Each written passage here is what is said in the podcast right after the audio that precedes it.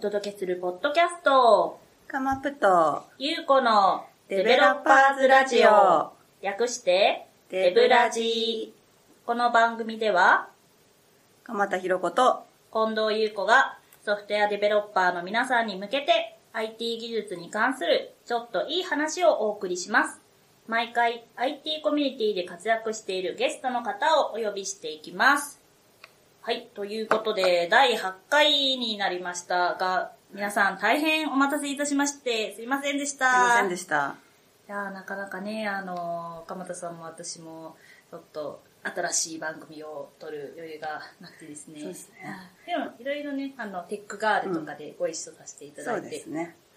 ゆうこりんって いう掛け声とかすごい好きです。で、なんかな何の話してるかすわかんないです。すいませんね。あーこれは、あの、私がテックガールっていう勉強会で LT5 分間でプレゼンしてるときに、毎回、こう、恒例として自己紹介の時に観客に言わせてるっていうね、ことなんですよね。はい。はい。あれがすごい好きで、いや、今日やろうよって言ったんだけど、嫌だ、そうです。ちょっとね、あの、あはいすいませんね。えー前座はこれくらいにしておいて、はいはい早速、えー今回のゲスト、東京大学理論科学グループ TSG 高橋優香さんの登場です。わー。じゃあ、自己紹介をお願いします。とこんにちは。東京大学理学部情報科学科で学生をしている高橋優香です。よろしくお願いします。よろしくお願いしますますさあ早速乾杯はいいきましょう。乾杯乾杯すごい久しぶりですね久。しぶりですね。久しぶりのお酒は美味しい、このね、あのね、やってなかった期間にね、結構二人ぐらいからね、うん。聞聞きましたっていうふうにね、言ってくれたりとかね。おー、したり素晴らしい。ゼロではないかなってうんうん思ってますので、うんまたゆるりと。ゆるりとやっていきましょう。はい。ですね、あの、ゆうかさん、東京大学ということで、ちょっと学生さんを今回お呼びしてみました。で、まあ、なんでゆうかさんに、えー来ていただこうかと思ったかと言いますと、FPGA について取り組んでいる、勉強している女子ということで、うんあの、気になるということで、今回ゲストに呼んでみました。はい。はい。FPGA って、あの、すいません、私今、一言ではとてもちょっと説明できないんですけど、まあ、メディアの仕事をしている関係、去年ぐらいからですかね、いろいろなところでちょこちょこ聞くようになってきて、FPGA ってなんだって思っていたら、やっている、こう、方がいると、結構驚きまして、はい。で、そのまあ、まずはですね、あの、高橋優香さんと私たちとの出会いなんですけど、鎌田さん、どこであ、出会ったんでえっ、すか、と、コードブルっていう、うん。えっ、と、毎年秋にある、あの、セキュリティのカンファレンスのボランティアをしていまして、うんうん。そこで、あの、英語ができる学生さん、まあ何十人かのうちの、まあ、一人が彼女で、すごく気がき利いて、うん。まあ、英語が上手で、まあ、ルックスもナイスじゃないのみたいな感じで、まあ私惚れ込んでしまい、うんうん。まあ、 TechLION とかにいっぱいいっぱい引っ張り出したりとかして、TechGIRL も喋ってもらったりとか。あ、そうですね、はい。私はその TechLION っていうイベントでね、あの、スタッフされてるのでお会いしたのが最初かなとうん。思います。はい。はい。じゃあ、そうですね、早速、FPGA について、えー聞いていきたいと思うんですけども、えっ、と、まずはですね、FPGA ってそもそもどういうものですか？そもそも、はい。と FPGA と対立する概念として、うんまあ、ASIC っていうのがあって、ASIC。はい。はい。とこれはその特定の用途に作られて、ハードコードされたようなうんあの IC なんですけど、うんうん FPGA ってフィールドプログラムゲートアレイなので、その後で書き換えることが可能じゃないですか。うん。っていうのですごいよく使われていて、じゃあその ASIC と FPGA それぞれいいところと悪いところがあると思うんですけど、うんそれを言うと、その ASIC のいいところっていうのは、まずあの、チップ面積が小さくで済む、あと単価が安い。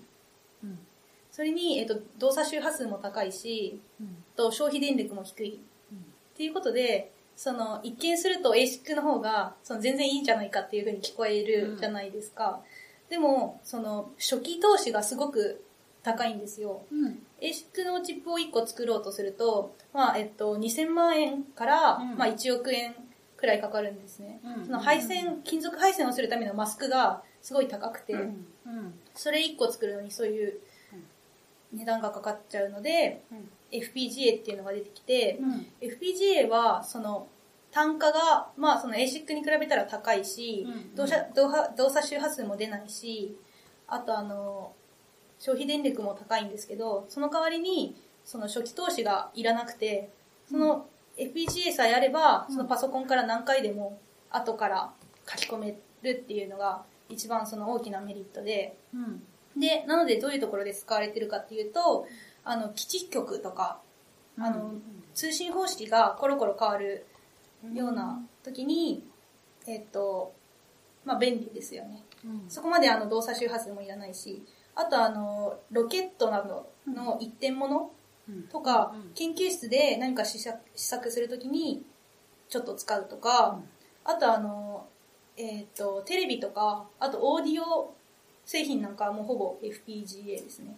というのも、その ASIC を使うと、あの、もし売れなかった時に在庫になっちゃうじゃないですか。うんうんでも FPGA だったら、売れなくても、その後で解体して取り出して、で、うん。別のプログラムを書き込むっていうことができるので、とても便利ということで、最近使われるようになってる感じです。何いいつぐらいから使われるようになったかってわかりますか？うーん PLD 自体はうんだいぶ前、1960年とかからあったと思うんですけど、うん。その、そうですね。最近になるまで、やっぱりその動動作周波数が低くて、うん。今だと 200MHz ぐらいなんですけど、うん。あの、もっとその実用に足りないぐらい遅かったのが、うん。その最近どんどん速くなってきて、うんだからこういろんなところで使われるようになったっていうイメージを持っています。なるほちょっと具体的に何年前からっていうのはうんうん。なるほどですね。そのと東大で授業があったあったことがきっかけで触り始めたんですか？そうですね、授業中に先生が、あの、MAX10 っていう FPGA のキットを、うん。その生徒に配布していて、うん。それでその自分でこういじり始めたのが一番最初で。なんかラズパイみたいな感覚で触 れるんですか？ラズパイは そのソフトウェアでうんうん。動くので、うん。だいぶ敷居が低いんですけど、うん。でもその、その一番最初にもらったキットはまずハンダ付けから始めないといけないし、接続が悪いと動かないし、うん。なんか、うん、なかなか、まあ、ラズパイよりはちょっと難しいかなという感じでした。その授業ももう何年も前からあったんですかね？そうですね。う。ん。それは去年の秋の授業です。うんそのキットの大きさっていうのはどれぐらいなんですか？何センこチ？とかれぐらいです。持こってくればよかったですね。は、これぐらい一応4かけこれぐらいです。まあ、片手にちょこんって乗るぐらいのはい。大きさですね。はい。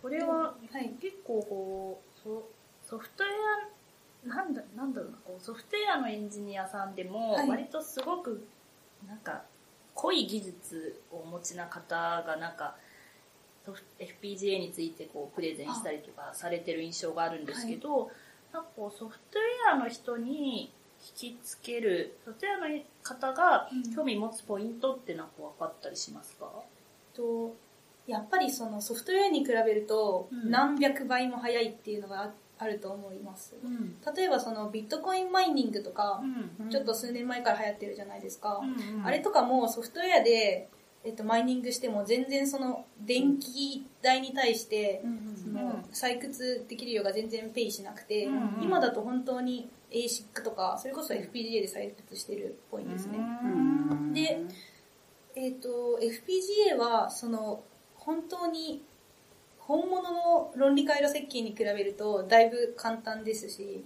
やっぱりその、あの、ハードウェア記述言語で書けるし、あとあの、論理合成も CAD がやってくれるし、うんうんっていうことで、そのソフトウェアエンジニアにとってはすごい、うん、ハードウェアの中で、技術の中ではだいぶ入りやすいと思います。CAD で書くって面白いですね。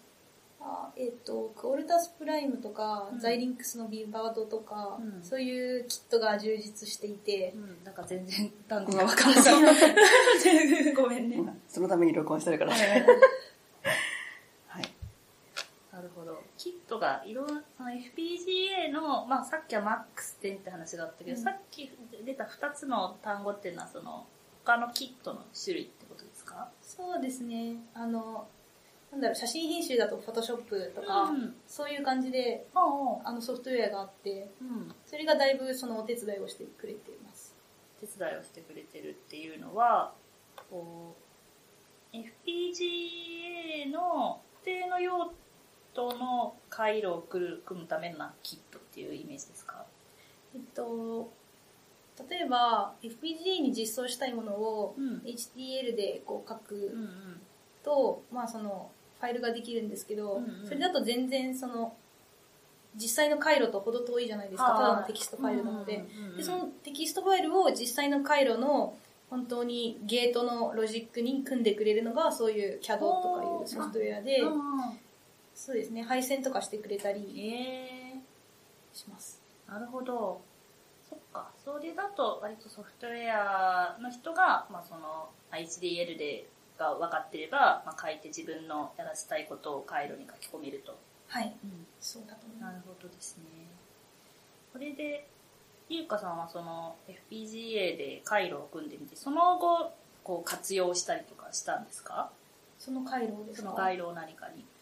うーん特にその目的があって書いているわけではないので、うんうん。そうですね今その学校の CPU 実験でうん。コアを書いてるんですけど、うん。うんもしそれが完成したらその自分の作った CPU 上でうん。Linux が動いたりとかそういうことになるかもしれないですけどまだうんうん。途中です、うん。あ、そう。CPU 実験をしてるっていう話もちょっと前聞いたんですけど、ただ FPGA の授業のそのなんか延長線上にあったりするんですか？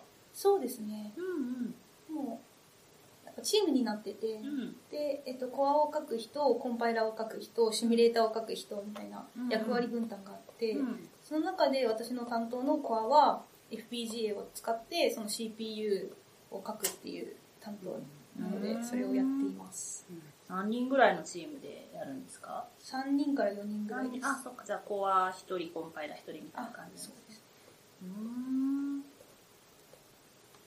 ね、CPU が すごい。いや、書いた人なんて初めてはい。会った、みたいあな。じゃあそんな特技もあったんだ、みたいな感じで、もう、おばさん驚いてるみたいな感じです。ー CPU のその、まあ、回、こう、うんと、なんて言ったらいいんだろう、こう、CPU 書いてみてどの辺が面白いですか？基本的に辛いですね。辛いあはい。辛いうん。やっぱりソフトウェアとは全然違うし、そのバグもすごいよくわからないバグが出るし、うん。うんそのさっき言ったビバドっていうのを使ってるんですけど、うん。そうなかなか動作がトリッキーだし、うん。まあ、でも実際その、うん、デバイス上デバイスというか FPGA 上で動くのでそれはすごい面白いし、うん。なんか全部自分で一から作ってる感があってそれは楽しいです、確かに、ね、今度自分で一から作ったパソコンでプレゼンしてくれるかもしれないですね、できたらいいですね、うん。頑張ります。えー、辛いバグ？普通にそのコアを書くのってパソコンから書くんですか、そうですね、でエラーとかはどんな感じで出るんですか、エラーですか、エラーメッセージとか当然なくなくてなんかなんか知らんけどおかしいことになってるっていうのはそんな感じ？いや、えっ、と、エラーメッセージは一応出てくれます。うん。その、リバドが出してくれるんですけど、うん。全然、その、わかりづらいし、あと、そうですね、シミュレーション、シミュレーター上では動くのに、実機上では動かないとかうん。あるし、うんうんこれなんかその、あの CPU のチップ作ってるインテルとか AMD とかそういうところ NVIDIA とかそういうところと一緒にやったりとかはしてるんですか、あそのビバドっていうソフトウェアは、うんあの聞いたところによるとインテルが提供してくれてるらしく、多分買うとすごい高いんですけど、うんうん学校内だったらタダで使えて。なるほおど。ああ。やっぱね、大学ってそういう意味ではね、環境を提供してるっていうのすごい大きいよね。そうですね。はい、ありがとうございます。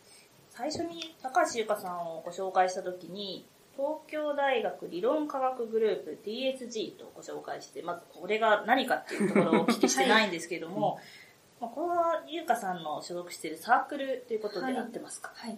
はい。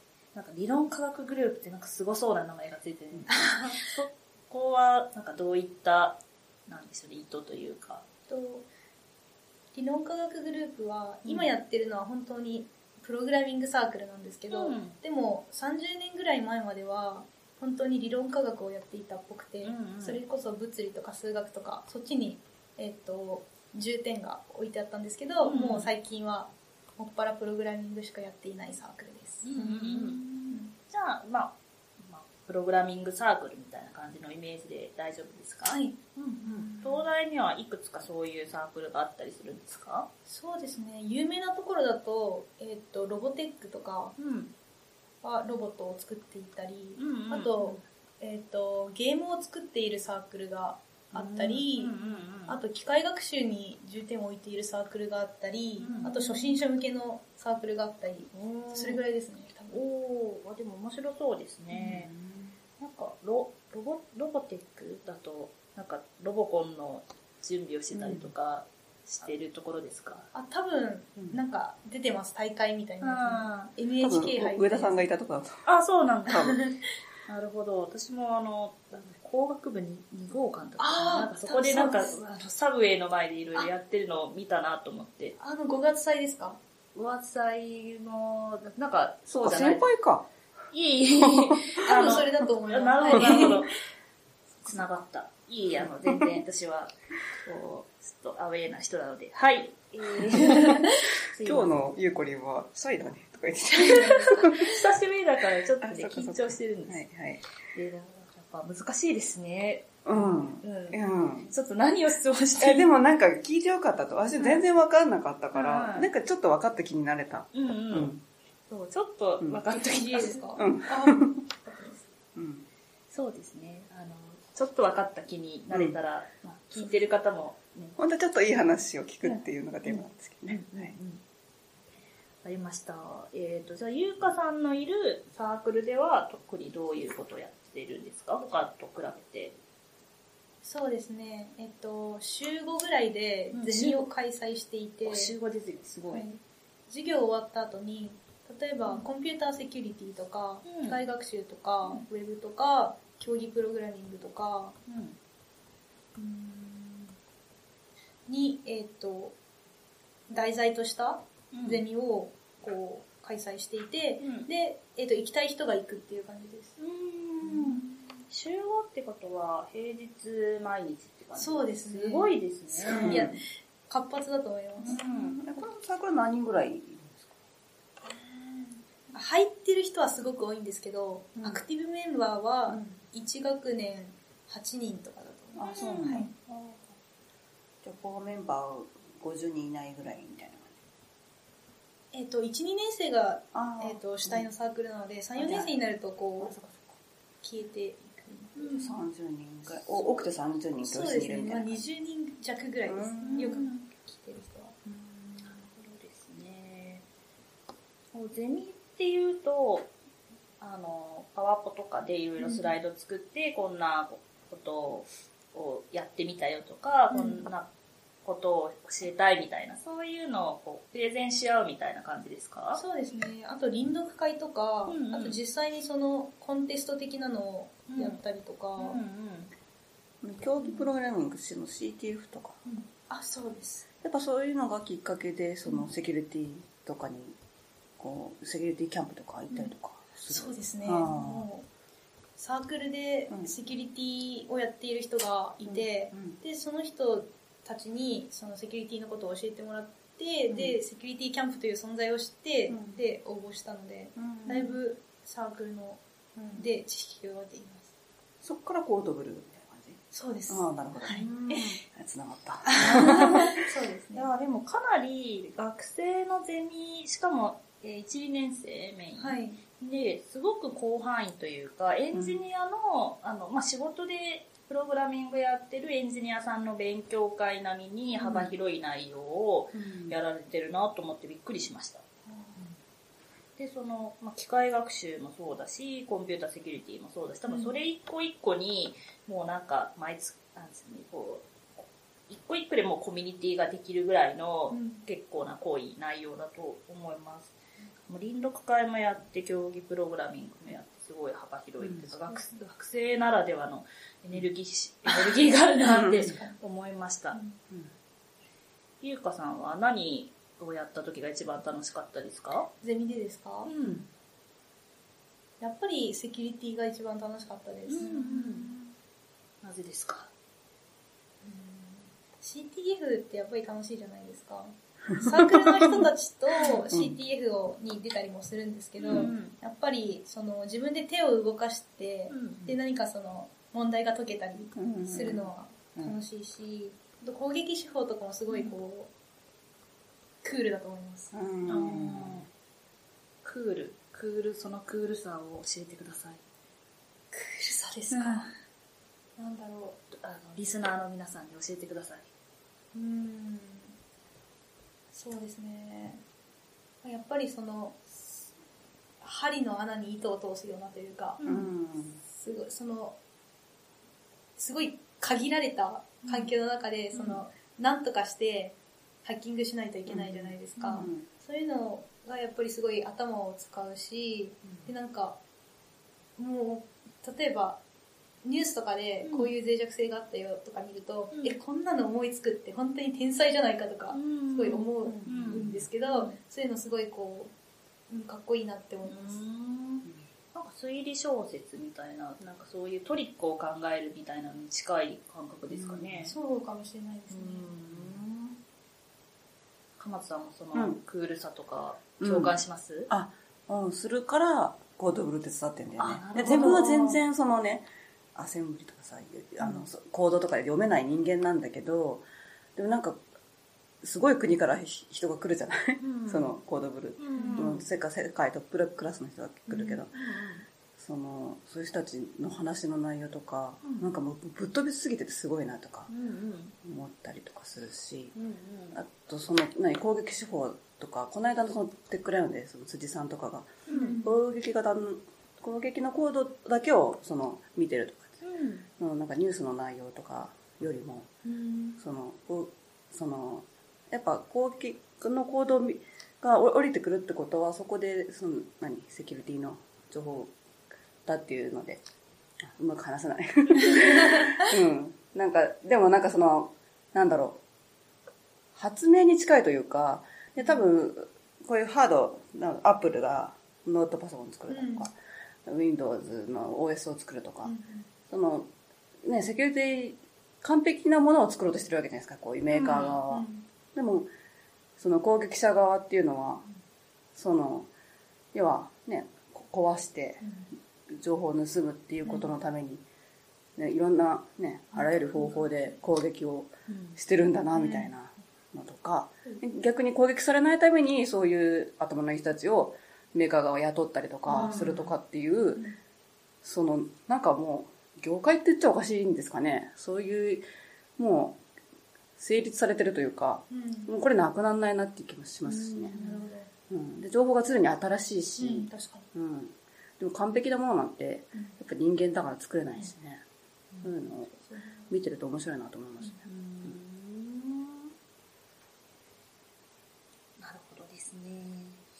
ではですね、ちょっと次の質問に行きたいなと思うんですけど、大学生の方がな、どんなことに興味あるのかって結構私気になってて、若い人にやっぱり刺さるコンテンツを編集者として出して、出し続けたいなと思うんですけど、今、若いエンジニアとか、まあ大学生でそういうプログラミングやってる人って何に興味あってあるのかなっていうのを、まあ、ある人、いろいろ聞いていたいなと思っていて、はい。大学生はどんな技術に注目してそうですか？最近流行りのうん。機械学習、ディープラーニングとか、うん。ああと、それこそ FPGA とか、うんうん。あと VR とか、うんうん。あと量子コンピューティングとか、おうんそういう感じですね。ーうん。新しいものなのか私の、実際私の身の回りの人たちだと、すごいあの理論系の人たちが多いので、うん。なんかもっと、うーん、マニアックな分野に興味がある人が多いんですけど、でもその、全体的に、大学生全体として見ると、そういうやっぱり新しい分野に興味がある人が多いんじゃないかなっていう。ふうに思いますね。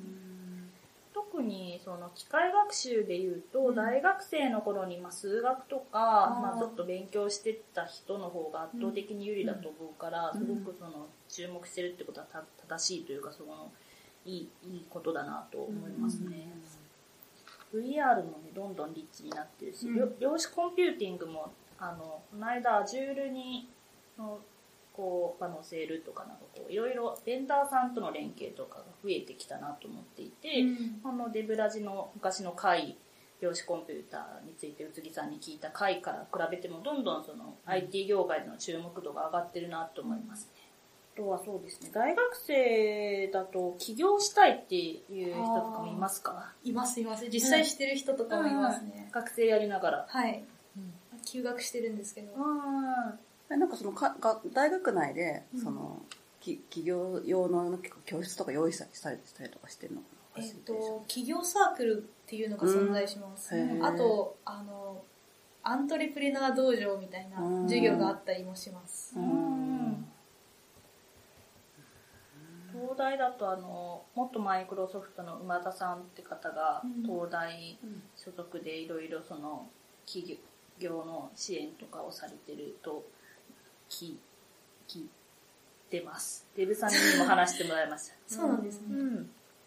逆説のスタートアップ思考っていうスライドが有名ですね。うん。私個人的に聞きたいのはうん。スマホを使ってる時間とはい。パソコンでそのコンソール画面見てる時間とうん。どっちが長いのか。パソコンですね、やっぱり。な、ね、なんかね最近はこのフリック入力若い子の方が全然早くて普通のタイピングとなんかあんまり変わらないとかっていうなんかデータを教えてくれた人がいて私はフリック入力じゃなくて、あのパソコンの入力キーボードをスマホでも使ってます。あそっちの方が早いので。ーこのちっちゃいちっちゃいやつね。ローマ字入力。はい。私はちなみに英語でもフリック入力します。へー。マジ？うん。うん。ちょっと珍しいと思いますう。んうん。でもあのそういえば文系の人とかあんまり交流ないかもですけど、うん。なんかそういうあの違うこう学部の人とかがなんか、こうフリック入力でレポート書いてとかそういうのはあったりしますか？え、うん。そうか。知らないです。だあ。うん。うん。なんか大学生だとそっちの方が書きやすい人もいるらしいと聞きました、そうなんですか。もうがっちりコンピューター系なんだね、言い方も。理学なかなかその他の学部の人とうん。知り合う機会っていうのがあんまりなくて、うん。工学部の人とかは結構、うん。あのいろいろ一緒になる機会が多いんですけど、うん。でも例えば文学部とかになると全然違いすぎて、うん。全く合わないですね。ああと聞いとかなきゃいけないのはあのインインターン今あ。やってる話を。もう終わりました。あもう終わったんだ。はい。うん。えっ、と Google はい。のインターンを何ヶ月ぐらい？3ヶ月ぐらい。お3ヶ月。そのどうやって Google のインターンをやろうと思ったのかとかはい。その応募したきっかけだとかを教えてください、とそのインターンはサークルの先輩が去年やっていて、でこういうのがあるから応募してみなっていうふうに誘われて、うん。でえっ、とプロジェクトがなんか本当に3000個ぐらいあるのでその中から3000個？3000個？あの探し始めたんですけど、うん。でその LLVM っていうコンパイラのオープンソースのオーガニゼーションに、なんかちょっと興味ありますみたいなメールを出したら、うん。すごいその親切な人から、うん。まあ、メールが来てでうん。こういろいろその最初に結構長い企画書みたいのを出さないといけないんですけど、うん。なんかそれを見てくれたりとか、うん。あとその一番最初の環境構築のお手伝いしてくれたりとか。でえっとまあ結構サポートをしてもらってでインターンを始めてうん。で8月末にインターン自体は終わったんですけど、ん。でもそのコミュニティとはずっと関わっていて結構今でも仕事をしています。あお仕事？お金をもらう。ああお金はもらってないですね。うん普通に趣味であ貢献するみたいな感じ。そうですね。うんうん。うん出した企画書ってまだウェブにある？ありますよ。リンク貼ってもいいですか？あ マジですか？いいですよ。ざっくりその企画書の内容とかって話せたりとかするんですか？あはい、うん。と場所オートコンプリーションフォークランっていう難しい。プロジェクトを 優しく言うと何ですか？日本語で。やっていてそのクランっていう、えっクラとン？C、C++ のうん。フロントエンドのコンパイラがあるんですけど、うん。それの、えっと、コマンドライン上のシェルの、うん。まあ、オートコンプリーションを、うん。このいい感じに作るっていう、うん。えっと、プロジェクトでした。すごいね。あな何ヶ月？3ヶ月、その入ってよかったなって思いますか？もう本当に良かったです。最高の選択をしたと思います。あ本当。はい。あのぐ具体的にどういうところが良かったですか？と結構そのオープンソースのオーガニゼーションって怖いところ多いじゃないですか、ちょっと具体例挙げるとあれなのかもしれないですけど、うん。うん。結構そのマウンティングが激しかったりとか、うん。そういうところも多いと思うんですけど、うん。でも LLVM はすごいみんなナイスで、うん。親切で、うん。人が良い、そうですね、うん。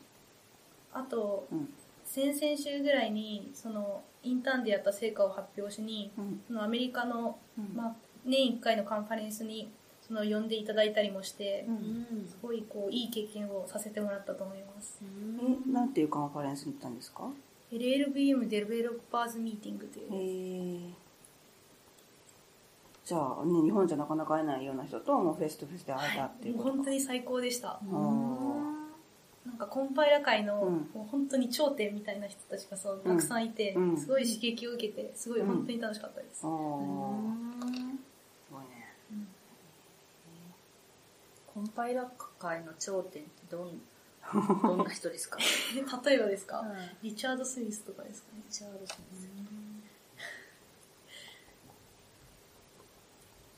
今ちょっとググってます。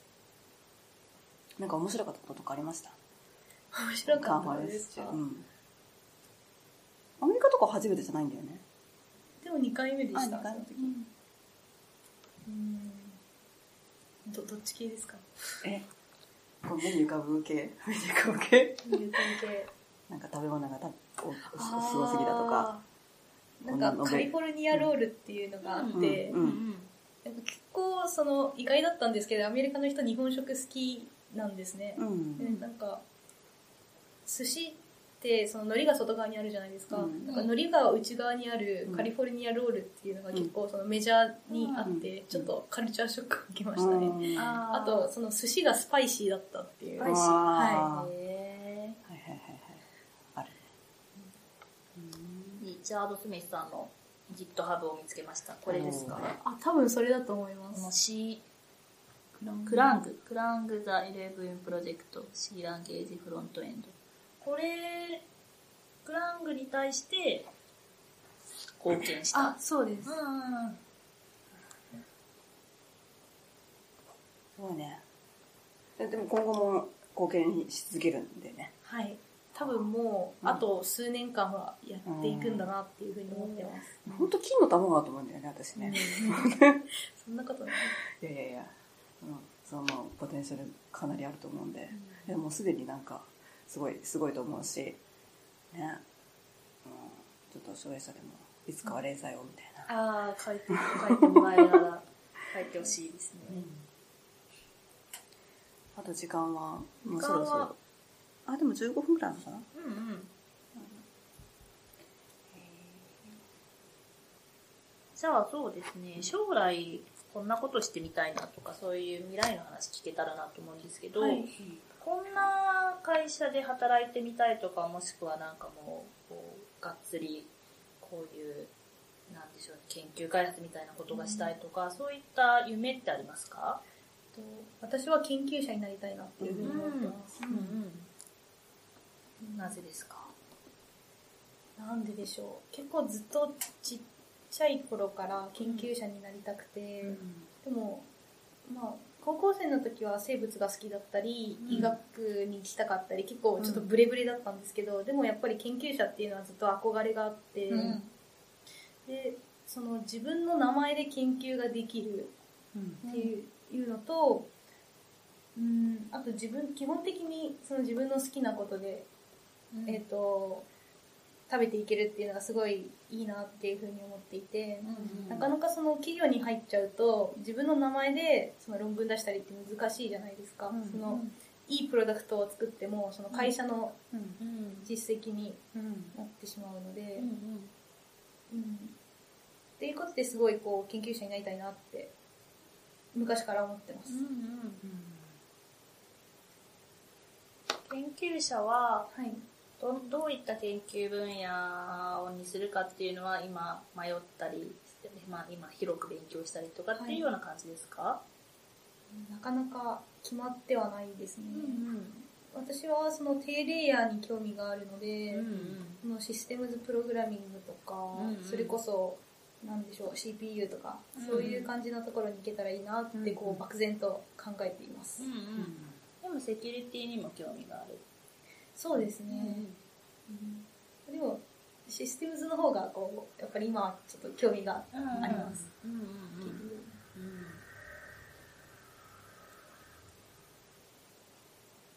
とその働いてみたい企業だと、うんその先々週アメリカ行った時に Facebook に見学に行かせてもらったんですけど、うんなんかもう思った以上にうん。もう本当にすごくて、うん。ちょっと働いてみたいなって思いました、うんうん。どんなところがそう？まずなんかたうん。もう会社の中に街があるような感じで、えなんかすごいこうアメリカの小綺麗な街みたいのを想像してう、ん。でその両側に飲食店があって、うん。でその全てがタダみたいな、うん。で労働環境は最高だし、うん。あとその企業のなんて言うんでしょう、えっと雰囲気もすごいこうターンアラウンドタイムが短くてもうなんもう開発開発開発みたいな、うん。ですごいこうあんまり承認プロセスっていうんですか、に時間を取られない感じですごい、うん。なんか雰囲気がベンチャーっぽくてすごいいいなっていうふうに思いました、うん。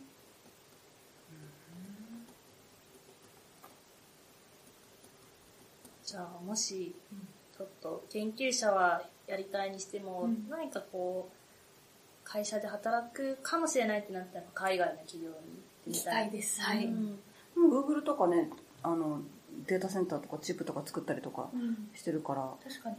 すごく Google も楽しそうですよね、うん。フェイスブックも作ってんのかどうでしょう。多分チップは作ってないですね、なうん。じゃあ Google かねでもインテルとかでもいいとあ確かに見てるねでも大大大学の研究所で、うん。まあ、そのまま東大にとどまってなんか教教職につつくっていうのも、まあ、道としてはあるあるよね。あでも私はその大学院は海外に行きたいなっていうおおあブリリアントみたいーな、いいですね。楽しみですね。うん。あーなんかこう今のうちから知り合い、知り合いお友達になって嬉しいなと思います、うん。もうずっと応援し続けたい、ありがとうございます。MIT かな。厳しい。厳しいの？えーさすがに、もう本当に頂点なので受かるかどうかわからないです。あー。そこまで自信がないです。でもなんかこういうさそのリチャード・スミスさんとかさそのコミュニティに入ってる人とかの大学の先生とかもいるんじゃないの？かな勝手に想像してるだけなんで。大学の先生数名いらっしゃったんですけど、うん。ほとんどはその Google とか Apple とかそういう大企業うんで、うん。えっとコンパイラーを開発している、うんうんあの開発者の方がほうん。とんどでした。そういうのだとうんくってたらいいよ。まあこの間 DA 部の人もなんかスタンフォードから来たとか言ってたし、うん、でもそうやって行きたい場所があるってすごくうん。眩しいですね。眩しいですうん。ね、いいと思います。うん。全力で応援します。ありがとうございます。エンディングに行きたいと思います。はい。はいじゃあ今日の感想を聞いていきたいと思うんですけれども、ゆうかさん今日お話ししてみていかがですか？と楽しかったです。あ、よかったです。あ。はい、かまつさんどうですか？いやいやもうもう前からゆうかちゃんはすごいなと思ったけど、うん。もうさらになんか尊敬するというか、うん。年下でここまですごいなと思う子多分あのナンバーワンみたいな感じで、うん私もうん頑張ってほしいしうん。応援したいと思ってるので、あのあとなんか元気もらえた、うん。私も頑張んなきゃみたいな感じ、うん、そうですね、本当になんか好きでこういろいろ極めたいっていう気持ちが今日お話聞いて伝わってきて本当に応援,、応援したいなと思いました。ありがとうございます。ありがとうございました。じゃああの告知などあれば聞きたい、お聞きしたいと思うんですけど何かこうありますか？はい、えっと、11月の24日から26日まで、えっと、駒場祭っていう大学の文化祭が、えっと、東京大学駒場キャンパスであるので、うん。で、えっと、うちのサークルも出展しているので、よければいらしてください。えっ、とどういった展示をする予定ですか？基本的に多分ゲームの展示になると思います。ゲーム？はい。ゲームを作ってる？そうですね。で基本的にはその勉強会的なのが中心なんですけど、うん。でも駒場祭で出展しないといけないので、うん。それのためにゲームを作っているという感じです。でラジオ社がそのブースに行ったらあ、ゲームをできます。さはい、へええー、ゆうかさんも何か作ってますか？そうですね、多分、うん、行くと思います、うん。ゲームを持って。うんうん。どんなのにするかはまだ言えない？いや、えっ、と、もうほとんどできてるんですけど、うん。なんか、シューティングゲーム的な、パズルゲーム的な何かに。おーー面白そう。じゃあぜひデブラジを聞いたっていう方はぜひ、うん。あのゆうかさんのゲームで遊んでデブラジ聞いたよって声かけてみても大丈夫ですか？ああのもちろんです。おおじさんとか言ってあの こう IT 業界のねこううん。先輩たちが聞いてくださっているので、ぜひうん。交流できたらと思います、うんということで、えー、高橋優香さんでしたありがとうございましたありがとうございましたありがとうございます。